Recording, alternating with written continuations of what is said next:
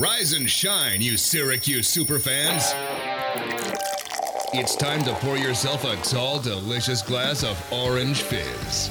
Syracuse recruiting news, insider information, latest SU buzz. The Syracuse blogosphere comes to life on the Central New York airwaves. It's Fizz Radio. It's Fizz Radio on the score 1260. Gil Gross and Ian Unsworth here.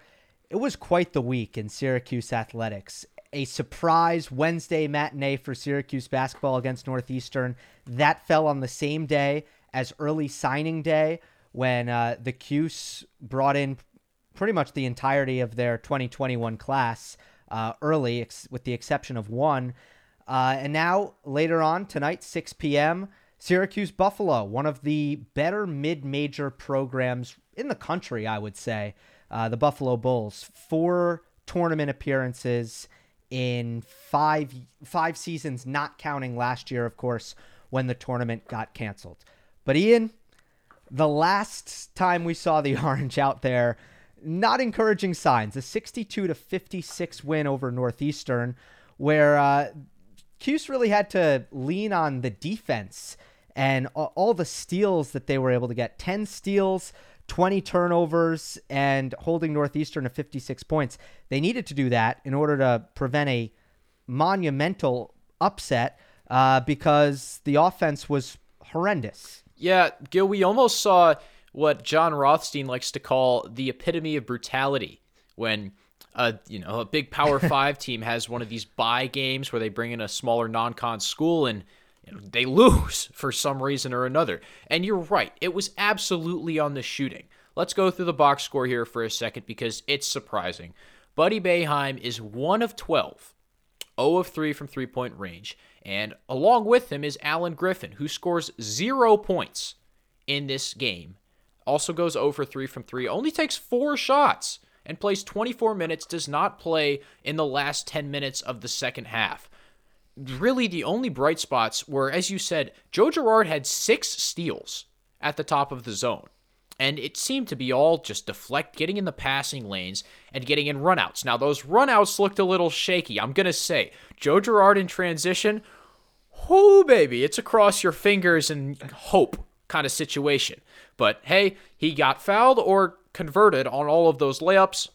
So it, it seems to be working. And then Quincy mm-hmm. Guerrier had another outstanding performance 18 points, 16 boards. It just, uh, he's a monster, Gil. He's the best player on this Syracuse team right now. But let's go back to the shooting because it's absolutely unacceptable, in my opinion, that two of your three best shooters, well, actually, I mean, Joe Girard didn't even shoot that well from three either. He was two for nine. So your three best shooters mm-hmm. are shooting a combined two for 15 from behind the arc that you can't win basketball games if you're Syracuse with your three best players playing like that. No, you you have to be playing Northeastern in order to win. There's no way uh, that performance is not going to win any basketball games uh, against higher level opponents. With that being said, I I almost want to throw it away the game. I just don't think that I don't know what was going on, but I feel like Syracuse and especially offensively was just unrecognizable from Buddy Boeheim's horrible shooting, which you know what that does happen sometimes. He can be streaky. He can he can go off the rails. Alan Griffin played his worst game as a member of the Orange by miles. I mean, he has not been even close to that bad uh, at any point this season. Syracuse wasn't playing fast. They weren't running the floor like they have been all year. So my takeaway was like, oh, who? What was this team? Uh, who? who are they? And when it comes to a game like that, it's like, hey, they escaped with the win, but I'm not going to read much into it because I just don't think that's what the team is. Well, I gotta I gotta disagree with you here, Gil, because Syracuse already got a throwaway game. It was Bryant in the opener, another absolute nail biter. And th- what's the excuse this time for Jim Boeheim? What what's the excuse? Because you I mean, he definitely knew that Syracuse was going to play Northeastern before SU Athletics announced it on what was it Monday afternoon, I believe, when it was made official. Was it Monday or Tuesday? Yes, Monday afternoon. And he he obviously knew. Like, there's no way you don't tell the head coach beforehand. So, mm-hmm. where what's the excuse? There's no COVID case anymore. They got to practice. Their shooters have gotten shots up and certainly looked proficient against Boston College on Saturday. I mean, I I don't know what the excuse is. Northeastern with their offensive play, strangely enough to say, even though the Huskies only shot 38% from the field, I think Northeastern's offensive play in the first half just really set Syracuse out of rhythm. Yeah, well, they, they certainly slowed the game down. But I guess what I would respond to, what's the excuse? You're right, there's not. Now, against Bryant, the offense looked amazing in the opener against Bryant, or not amazing. The offense looked very, very good. And the problem was the defense. You let Bryant yeah. score, I think, 84 points, it was. Um, this was a completely different thing. And I think your excuse, which is not an excuse, right, but it's an explanation, is that Syracuse came into the gym sleeping and just not, they were not ready to play. Uh, there certainly Alan Griffin's head wasn't in it. Maybe Buddy Boeheim just had uh, a cold shooting night, and ultimately, could it have just been one of those days where no one was bringing the energy and it, it was just a, a snooze fest? Now, against Northeastern on a on a Wednesday afternoon, I don't want to blame the 3 p.m. tip because I don't think that has anything to do with it. But maybe after winning a conference game on the road, to come back and play a non-conference game on short notice in the dome against a bad team, I think you just had guys that weren't focused or ready to work. Well, Gil, I feel like it's the same thing as last year. I'm getting a lot of deja vu. I gotta say it because last year Syracuse went to Georgia Tech. If if I'm I'm I'm remembering this correctly, on December seventh, 2019, I believe it was a, maybe a Friday or a Saturday. I think it was like a Saturday at noon tip. But Syracuse went to Georgia Tech and absolutely ran the Yellow Jackets out of their own gym. They almost put up 100. They won by 20, 30, a, a super wide margin. And then they came back, lost to Georgetown, right? Which well, it was it was away in Georgetown last year before they Ewing had all the departures and the issues there. They were a solid team. They could have competed in the Big East, maybe not for a title, but for at least a top 4 or 5 seed in the tournament. But however, after the Georgetown lost, they struggled against Oakland, right? And they struggled against North Florida. And North Florida played a lot like Bryant did. They just shot threes every single chance they could. And Oakland played a lot like Northeastern did. There we go. North Oakland just kind of stymied Syracuse for some reason, and I'm just seeing a lot of parallels between this stretch from this year and the stretch from last year. And if if it's anything to any implication leading into ACC play, I don't know. Syracuse might not be ready just yet to compete in conference. That's fair. It does feel a little bit like last year. I I kind of remember it a little bit differently though because Syracuse was already humiliated in the season opener last season against Virginia and then they go to, to uh, the, the Barclays Center and I have a very funny memory of uh, using the bathroom at the Barclays Center before they're they're playing Oklahoma State. And at this point, you're right. I mean, Syracuse ran the brakes off of Seattle, Cornell, Bucknell, and uh, and Colgate at that point, and and we were talking, and I will not ever forget this bathroom conversation because it was the turning point of the season for me. And we were like, hey, uh, I think this team's really good. I think they're legit. I think they're a tournament team. They're moving the ball. They're shooting the three well. They're doing all these things. And then from that point on, I never believed in Syracuse basketball after what we saw in the Barclays Center. So, so that was the conversation. That was the last conversation uh, in the Barclays Center that I believed in Cuse. You're right, though, on this point, this point specifically. Uh, Syracuse really hasn't played anyone outside of Rutgers that's really a good indication of, of what this team is, right? Is that kind of what you're saying? Yeah, I'm with you. And last year, same sort of thing. Big Ten ACC challenge. Iowa comes into the dome and, you know, kind of sets everybody's head straight because we, we wrote off the Virginia game in the beginning of the year as an anomaly. And I think that Virginia game last year absolutely was an anomaly. That was a terrible basketball game. It was so, so difficult to watch, but it, it, it was rough for both teams. It wasn't just Syracuse struggling. But yes, Iowa came into the dome and pretty much showed Syracuse who was boss. And I wouldn't say Rutgers did the exact same thing, but they they looked Rutgers looked like the better team in that in that game at the rack. It was more how is Syracuse in this game instead of oh this is a neck and neck battle. Yeah, I, I still think that we're we're not on the same page here. I think we feel a little bit differently. I'm, you know, I again, I'm throwing the Northeastern game out the window. I, I feel like it, it was an anomaly. I'm just looking at what this team has and the depth that Syracuse has. And later in the show, we'll get to what the rotation is going to look like when Bourama Sidibe comes back here on Fizz Radio on the score 1260. But but just in general, why what's what is kind of keeping you from being optimistic about this team? Specifically, what don't you believe in? Well, I think the the misconception here is that Syracuse can shoot this well. Like they didn't shoot that well against Northeastern, right? And the issue is the relying on the three-point shooting in conference play is extremely dangerous. It just there are games where your shots will not fall. Think of Buddy Boeheim last year. He went to Florida State and absolutely clanked every single one of his threes. Joe Girard had some really bad. Joe Girard heated up in conference play, I will say, and that that's the narrative around him. He plays his best games under the brightest spotlights, but still, there were games when he really struggled to shoot the three ball. And like it or not, Alan Griffin is not Elijah Hughes. I think everybody's realized he, everybody's realized that by now. But he's a high volume three point shooter as well. And he still hasn't really shot the ball convincingly except for the Boston College game. So we all know Syracuse doesn't have an Elijah Hughes type where you can give him the ball, he'll go get you a bucket. But if they are going to rely on these three dudes to shoot the ball consistently and shoot it well, I'm I'm just not sold on the fact that they can do that game after game after game because that's what has to happen for Syracuse to make a successful run through conference play. Yeah, I understand your concern that Syracuse doesn't have anyone that can really get by their defender at times.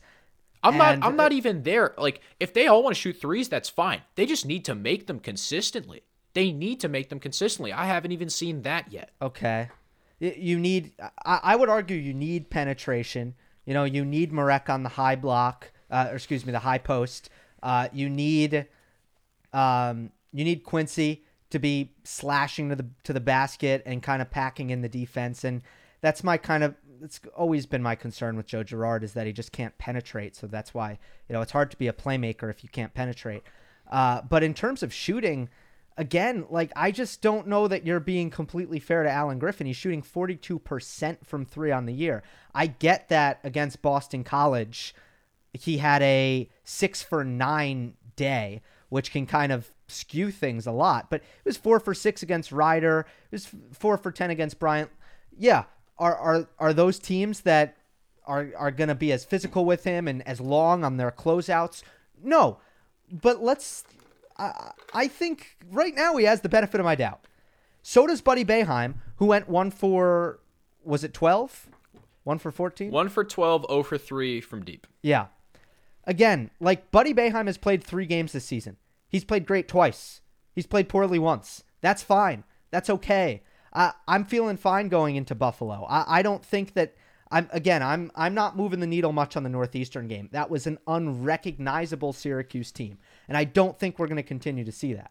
I don't know if like my needle has been moved much either. I just don't think I was ever really that high on Syracuse. If we're being completely honest, I sure I predicted on our Fizzcast, well, with me and John Eads a couple of weeks ago, I predicted Syracuse was going to lose to Rutgers, and I mean I obviously didn't see them struggling against Northeastern, but I think this Buffalo game coming up, biggest trap of the Syracuse season. I mean, sheesh, Northeastern might have been a trap game, but if there is a trap game on the Syracuse schedule, it is absolutely the Buffalo Bulls. It's going to be a good test. Buffalo rebounds really, really well. They were first in, in the Mid American Conference. No, first in the country. I, I'm underselling them. First in the country in rebounding last year. Uh, they have big guys, and I got to say, even their guards have really stepped up and, and played really well. Uh, this is a good team that I, I think is a tournament uh, tournament level team. Are you high on Buffalo as well? I'm, I'm with you. I think they're one of the top three teams in the MAC. Bowling Green's definitely up there as well. Bowling Green went into Michigan. Game one played them really tough. Justin Turner on Bowling Green's an NBA player, but that's beside the point. Yet Buffalo, once again, there I call them Florida State light, Gil. You know why I call them Florida State light? Buffalo has eight players that give them 15 or more minutes. Buffalo is constantly throwing dudes out there. They have so many different names that can give you a bucket. And it's like Florida State has never really had that outstanding player, that all conference, all world kind of guy, but they always have three dudes or four dudes that you are completely comfortable with giving them the ball in any sort of situation. And they're just so deep and they play so hard. Buffalo is exactly the same way. Absolutely. To me, Buffalo is a Power Five caliber team and then some. All right, we'll get into the early signing day haul from Syracuse football 2021 class has put the pen to paper. We'll discuss it and evaluate it on the other side of the break. This is Fizz Radio on the score 1260.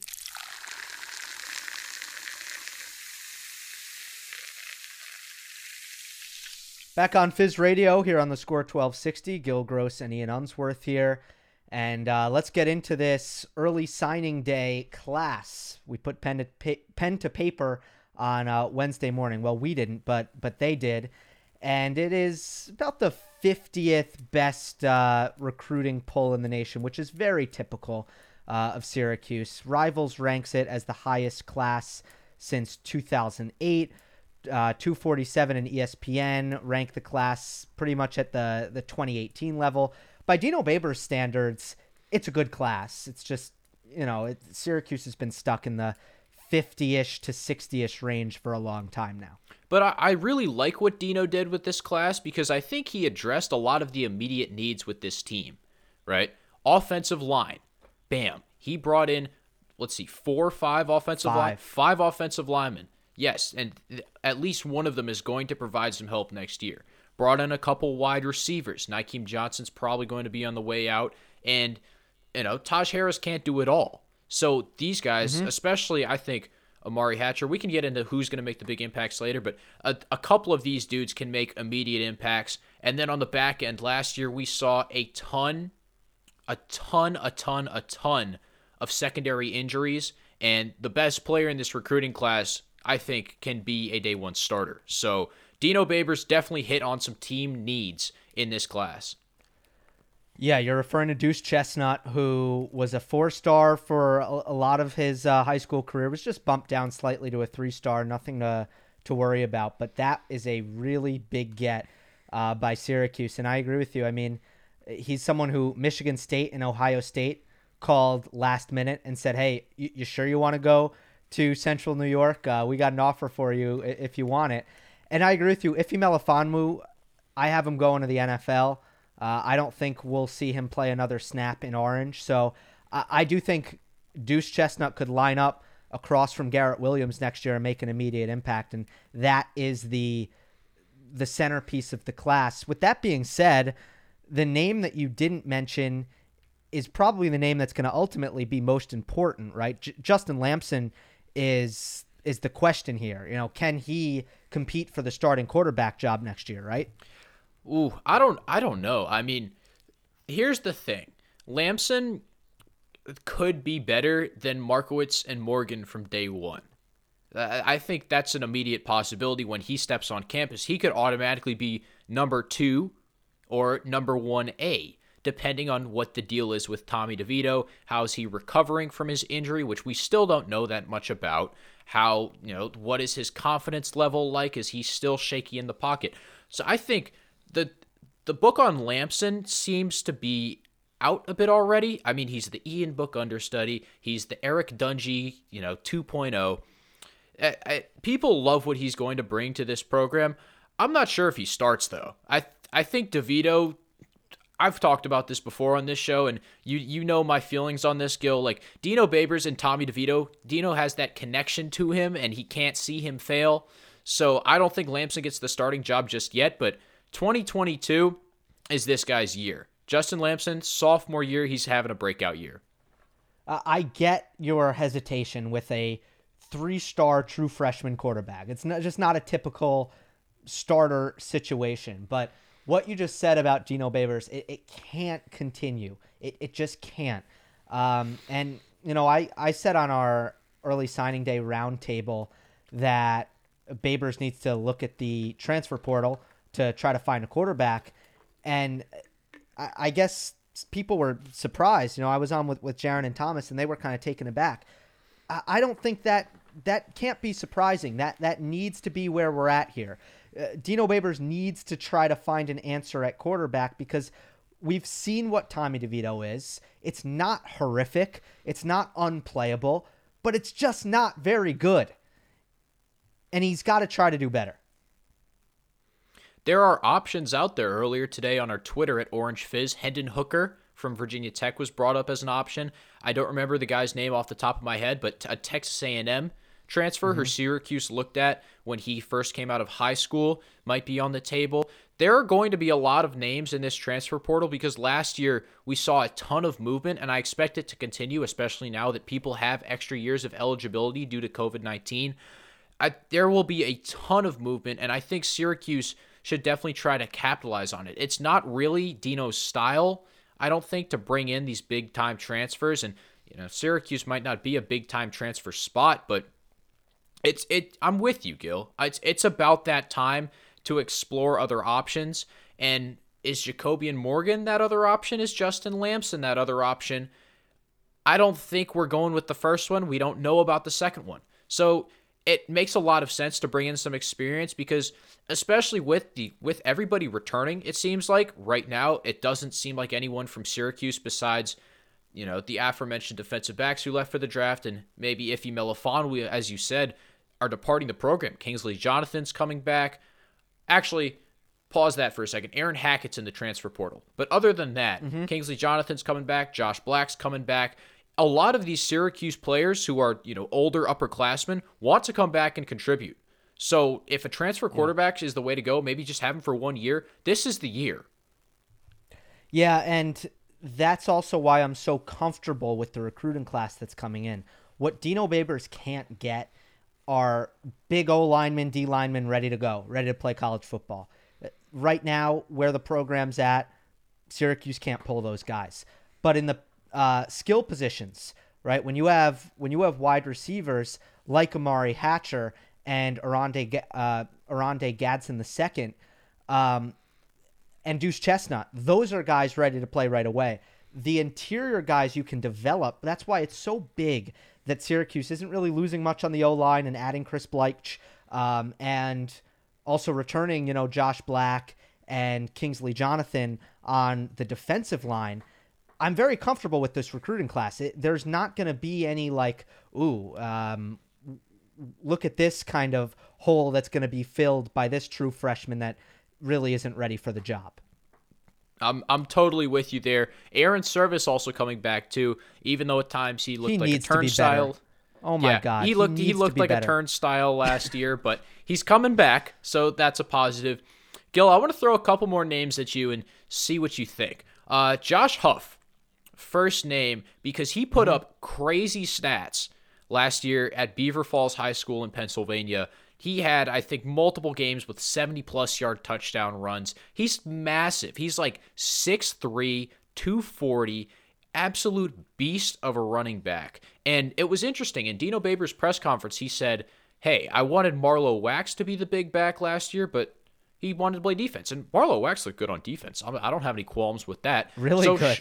Yeah, Sean Tucker might have some thunder to his lightning next year if Josh Huff gets some player playing time as a freshman. Yeah, well, I, he can probably fill the Jarveon Howard role and just be the goal line back to start, and then you know you can go from there. Sean Tucker, I, I really, I really like what we saw from Sean Tucker. Absolutely. Um, this year, I mean, he was such a positive. But but yeah, you know, on, on the goal line, maybe maybe Huff is your guy. Yeah, I'm with you there. What about Landon Morris, 6'5", 210 tight end from Fishers, Indiana? Any any any interest there? You think he plays as a freshman? Uh, you know, I, I, think Luke Benson has a lot of talent, and I think that they, uh, Dino Babers admits they got to find out a way, another Pennsylvania guy, to use him and, and to use him better, more often, and more effectively. So I don't know that that's a really there's an opening there. Yeah, I, I could see him not getting much playing time, but I do like the versatility he brings because he can split out as a wideout or play some tight end. He, I mean, there's a lot of big receivers in this class. Gadsden is six four, Morris is six five. Long is six. Kendall Long is six three. Hatcher is big as well. He's six three. So the big receivers Dino has brought in this year. Nykeim Johnson can move back to the slot, and there's going to be a lot more versatility with the Syracuse offense next year.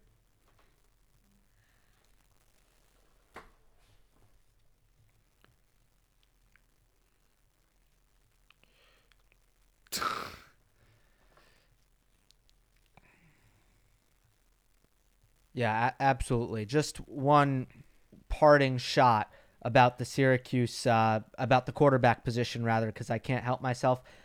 It's painful to think about how many spots were actually good this year for Syracuse football, how many position groups actually performed well, and you still get a one in nine season because that's how bad the quarterback position was. I'm not pinning it all on that one position, but there needs to be a change there. All right, back to basketball on the other side of the break. This is Fizz Radio on the Score 1260.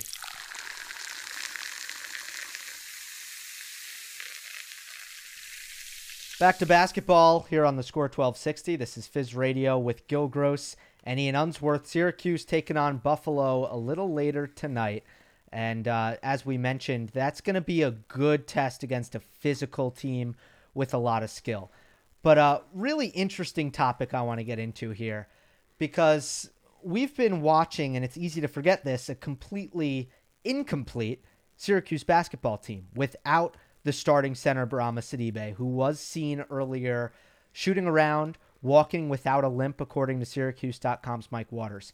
He's coming back, and it's going to create a real traffic jam in the front court and in the rotation. One that is much more complex and, quite frankly, so much more interesting than the dumb Kadari Richmond versus Joe Girard debate that we were all having at the beginning of the year. I'm with you. And Gil, as crazy as this might sound to say, it might be Merrick Dolezaj who loses his starting spot to Bourama Sidibe because Alan Griffin provides something to Syracuse that Marek Dolezaj does not an offensive creation possibility and, as you mentioned earlier, 40% three point shooting. And Quincy Guerrier provides something to Syracuse that Marek Dolezaj does not. Excuse me, Marek. I've been saying it wrong this whole time. Marek Dolezaj is that pronunciation who, who hasn't has been recently, saying it wrong this whole time? Has that that pronunciation has gone back and forth. Marek Dolezaj. Right there. Okay. So Quincy Guerrier provides something that Dolezaj does not. It's physicality, it's energy, a proficiency on both ends of the boards. And he, he just plays harder, if we're being completely honest. Quincy Guerrier plays harder than Marek Dolezaj. Marek Dolezaj.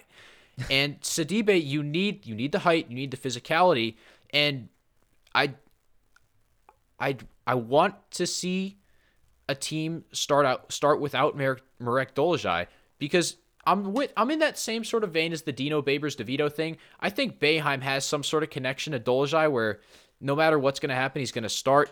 However, I just think Griffin and Guerrier add too much to this Syracuse team. They both play so hard. Now, now, first of all, on your larger point, I want to ask you this: did, did you expect? Are you expecting to get blowback on this? On this whole Marek might lose his starting job? What are you expecting here? Maybe, but I mean, from what I've seen so far this season, I think starting Quincy over Marek at the four has a lot of merit. Okay, fair. Now, I think a lot of people will say it should be the opening day starting lineup. I think if you and and I I don't agree with this, by the way. But against Bryant, it was Joe Girard, Buddy Bryant, uh, Buddy Bryant, Buddy. We're both Boeheim. struggling out here with the pronunciations. Buddy Boeheim, um, Quincy Guerrier, Marek Dolezaj, Bourama Sidibe. That was the starting five. Alan Griffin was on the bench. Now, I don't want to see that lineup again. In terms of what is Syracuse's best lineup, let's be clear. I don't think it's a, a huge deal who starts, but what is Syracuse's best lineup? You have to have Alan Griffin and Quincy Guerrier on the floor at the same time because it's a very, very real possibility that those two could be Syracuse's best players. Now, to me, there are three guys who have to be out there. It, in crunch time, end of the second half, ACC opponent, there's three players who need to be out on the floor. They are Syracuse's three best players. It's Buddy, Guerrier, and Alan Griffin. So when Sidibe comes back, I I cannot let that bump Guerrier or Griffin out of the lineup. They have to stay. That's what I'm adamant about. Now, the question then goes to the five, and if it should be Marek or Sidibe, right? Yeah, absolutely. I was just going to bring that up. You kind of caught my point in you caught it before I caught it, but uh let's see. That's a really tough debate because Sidibe is he's just bigger. He provides more physicality and you're going to need that in conference play. However, he's limited offensively. This is, a, I think everybody in the 315 already knows this.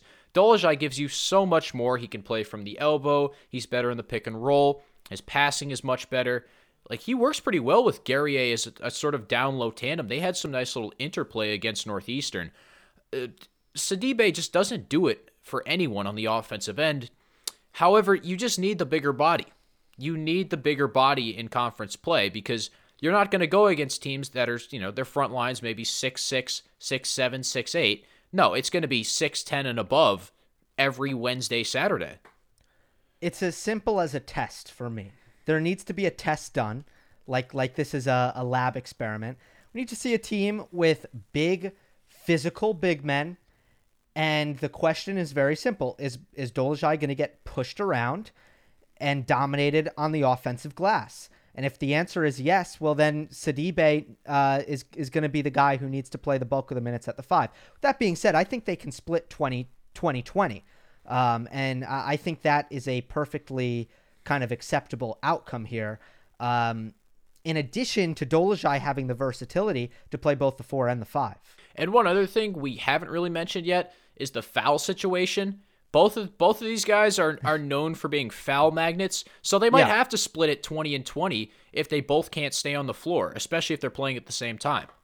Guerrier too, which is why it might be valuable to keep Dolezaj on the bench to start and then he can go out and relieve whoever is in foul trouble. I know it sounds, you know, it sounds a little bit ridiculous, but it kind of makes sense. And then I think one more angle to this offense, defense. Coaches play that game all the time. Is Syracuse down? Is the offense stalling? Is it is the offense struggling? Well, use the Slovakian. If not, if you need defense, if you need rebounding, then is your guy you know, a perfectly flexible situation. And, uh, you know, I, I love this problem. I think it's a great problem to have. Yeah, the, an overabundance of resources. The other thing, none of the young centers are ready. And, we say it every. It seems like we said it last year. We'll say it again. The young centers aren't ready to play. It's going to have to be Dolezaj, Guerrier, Sidibe once he returns as the big men. There's, there, we're not going to get much out of Jesse Edwards or Ajak who looked like a dwarf standing next to Myles Johnson, or Frank Anselem, who, as Boeheim said, doesn't know where he needs to be on the floor. So it's going to be those three guys. And Gil, I think I think we're really on the same page here that it should be Dolezaj coming we off are. the bench. Yeah, no, uh, we are, and and this was this was a view I, I shared it with uh, fellow Orange Fizz staff member Brad Klein in a casual setting, and uh, he pushed back. He did not agree. Um, I he he he supports Sidibe to the bench actually.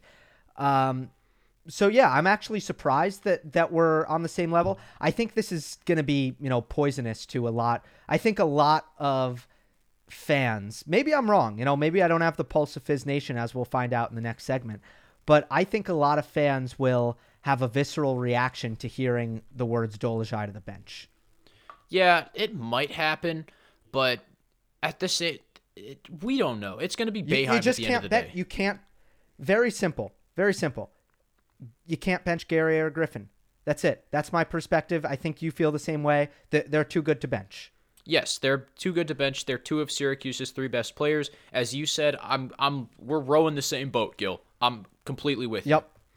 All right. Well, uh, let's see if we're rowing the same boat as Fizz Nation, as I alluded to. Coming up, Fizz feedback next segment. Don't go anywhere. It's Fizz Radio on the Score 1260.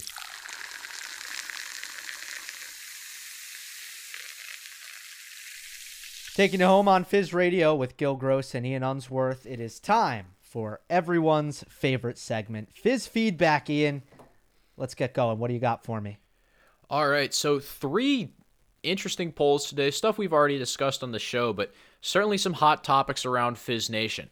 First and foremost, we discussed this pretty much opening off the top. What is Syracuse basketball's biggest weakness? Is it streaky shooting, lack of depth, or the top of the 2 3 zone? Hmm. Hmm. It's it's okay. So lack of depth, I just don't agree with. This is the deepest Syracuse team I can remember in quite a bit. Top of the zone hasn't been great. Can't deny that. Although coming off of, of a game against Northeastern where the top of the zone might have won Syracuse the game. So my choice is streaky shooting, and I think Fizz Nation will agree. They did, but it was very close. Streaky shooting claimed 47% of the vote, and the top of the 2 3 zone claimed 42.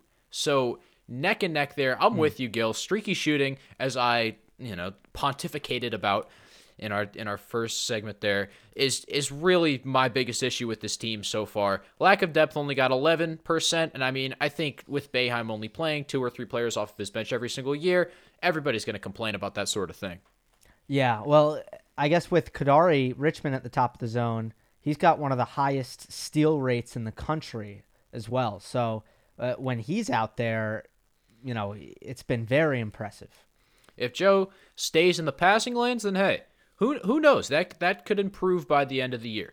Next up, we talked about Syracuse's early signing day class. So, which SU football signee makes the biggest impact in 2021? Is it Deuce Chestnut, Enrique Cruz, who is an offensive tackle? We didn't mention him, but he's definitely he's going to he's very good, very athletic. He'll he'll definitely make an impact sooner or later. Or is it Lamson, the quarterback from out in Cali, or somebody else who we didn't mention? Yeah, well, the the safe bet here and the logical choice has to be Deuce Chestnut because you can't can't just assume that Lamson is going to be ready to start. By the way, something we didn't mention: his senior year of high school got canceled, so we don't know really what he's looking like these days. Uh, we have a very vague idea of it, at least. Uh, and Enrique Cruz will need to get bigger. I don't think he starts next year. A lot of upside, but not a ready out of the box kind of guy. 57% of Fizz Nation was with you. Deuce Chestnut to make the biggest impact in 2021. Cruz at 16%, Lamson at 16 as well. And then other got 11% of the vote here. We have two responses on our poll. I, I want to read these to you, Gil, because they're interesting. Okay. One of them, Umari Hatcher. I think his film is the best of any receiver Dino has signed to this point, which is certainly a val. It's it's certainly valid. I mean, Umari Hatcher looks really darn good in his huddle. And then the other one, Chris Bleich. Hey, I mean, is that technically a signee? If it is, it's a good choice. No, that's a that's a good loophole, and man, it's going to be nice to have him. I I can't argue with that. Yeah, no more Chris Elmore at left guard. I, I'm I do not need to see any more of that going into 2020. Well, don't don't insinuate that he was getting killed. Uh, he wasn't getting killed. I, I, mean, at some point, Dino called him his best offensive lineman. I think some pro football focus stats were out there to back it up as well, but still. Let, let's let him go back to H-back. I want to see him catch a couple passes. He can play defensive tackle. I just don't want him on the line because there are guys that Dino recruited to play offensive line who should be filling in that void. Yeah, I'm with you. Let's get let's get Elmore back to fullback. All right, last but not least, we had a really interesting discussion about this one. Which Hooper gets dropped from Jim Boeheim's starting five once Bourama Sidibe returns? Is it Dolezaj, Guerrier, or Griffin? You should have put Sidibe as an option, though, right? Because it, it's not a given. I don't think it's a given that that he's the guy. Anyway, I do think I don't think the answer is Sidibe. I don't mean it like that.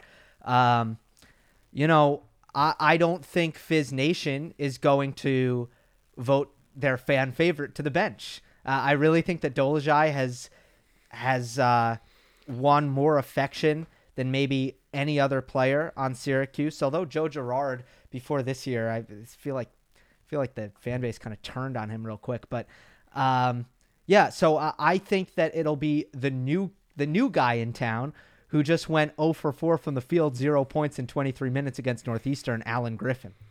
Gil, you are three for three today. Impressive. Alan Griffin got a whopping 64% of the vote. Fizz, they're wrong. They're, eh, they're, they might be wrong, but they're certainly quick to swing the needle. Guerrier got 18%, Dolezaj got 18%, and then we did have a reply. Nobody, Sidibe comes off the bench. So some someone was thinking ahead and you know considered that maybe I should have put Bourama Sidibe, you know, on the poll. All right, but Gil, after Fizz feedback, we've got a game tonight. Syracuse and Buffalo at six. I believe you're going to be on the call for that as well. So let me let me hear what you think of this Buffalo squad. I think they're very very strong. Um, they have two guards who can really score it in Jayvon Graves and Jonathan Williams. Uh, Ronaldo Segu, the point the the point guard, is undersized but also very skilled. And then they just kind of have big guys who can rebound. Okay, the the bigs are not skilled, but they're physical. That's kind of the makeup of the team. Here's what I'll say uh, for Syracuse: if you can keep Buffalo from penetrating on the drive, you can really shut them down because they are not a great shooting team. So to me, this is the this is a good opportunity for for the Syracuse defense if they're able to keep the the ball handlers in front of them, especially at the top of the zone. I really think they can hold Buffalo pretty low. Gil, I'm totally with you. Graves and Segu are, you know, their main playmakers, and they do a lot of their playing in a lot of their offense is pick and roll action with Graves, Segu, and then the bigs. It's going to be Bertram and Williams. He might be their top scorer, but he doesn't honestly do too much on offense. He gets a lot of his buckets in transition. He works really hard on the boards, and he's a decent shooter. He's one of three on their team shooting above 40%. But, you know, I mean, five games they've played so far. Percentages are, you know, I, don't, I don't really take much stock into percentages so far. Yeah. Uh, his, his shot looks kind of janky, too. But I'm, I'm totally with you. I think you hit the nail right on the head. Graves and Segu not getting in the lane is the key to this game because Syracuse, I think, can compete on the boards, especially after what we've seen from Guerrier. They can compete on the boards, but Jayvon Graves might be the best guard that Syracuse has faced this year. Yeah, and at times it's been a problem, you know, against Bryant, especially where like the guards have just gotten right by at, at the top of the zone. Joseph Young, too, and, of Rutgers. Yes, yes, good, good point. Um, yeah, and then the boards, it'll be Dolezaj is probably probably his best test. Also, Josh Mballa, uh, who's been injured this year, it looks like he'll be good to go. He's healthy again, and he's a good rebounder. Only six foot seven, but wide base, very physical. Will Dolezaj be able to hold his own? Is another question. Ian, prediction? Hmm, this is tough. I'm going to go Syracuse 67-64, super close game down to the wire. Yeah, bingo. I'll I'll do similar. I'll say 65 to 60. Syracuse wins. That's all the time we got on Fizz Radio. We hope you join us next time, same time, same place from Gil Gross and Ian Unsworth. Enjoy the game, everyone.